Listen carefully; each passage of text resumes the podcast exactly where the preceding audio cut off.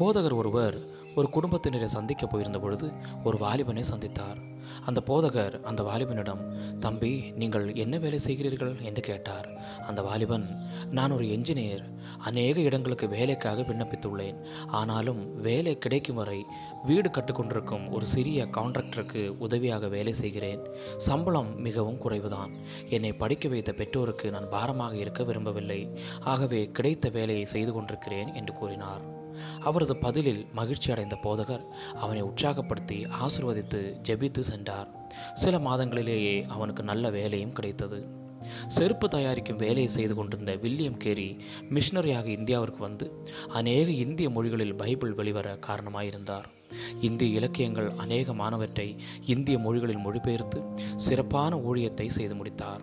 நாம் செய்யும் வேலை எதுவாக இருந்தாலும் அதை நாம் உண்மையாய் செய்யும் பொழுது தேவன் அடுத்தடுத்த நிலைக்கு உயர்த்தி நம்மை பிறருக்கு ஆசிர்வாதமாக வைப்பது உறுதி.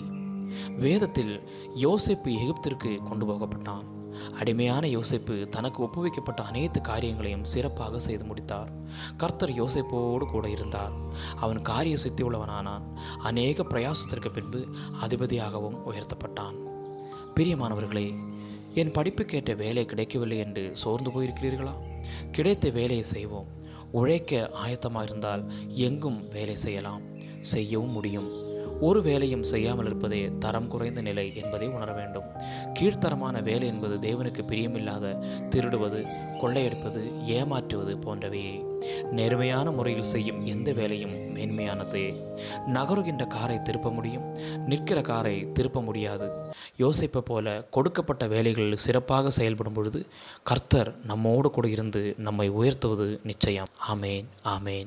God bless you all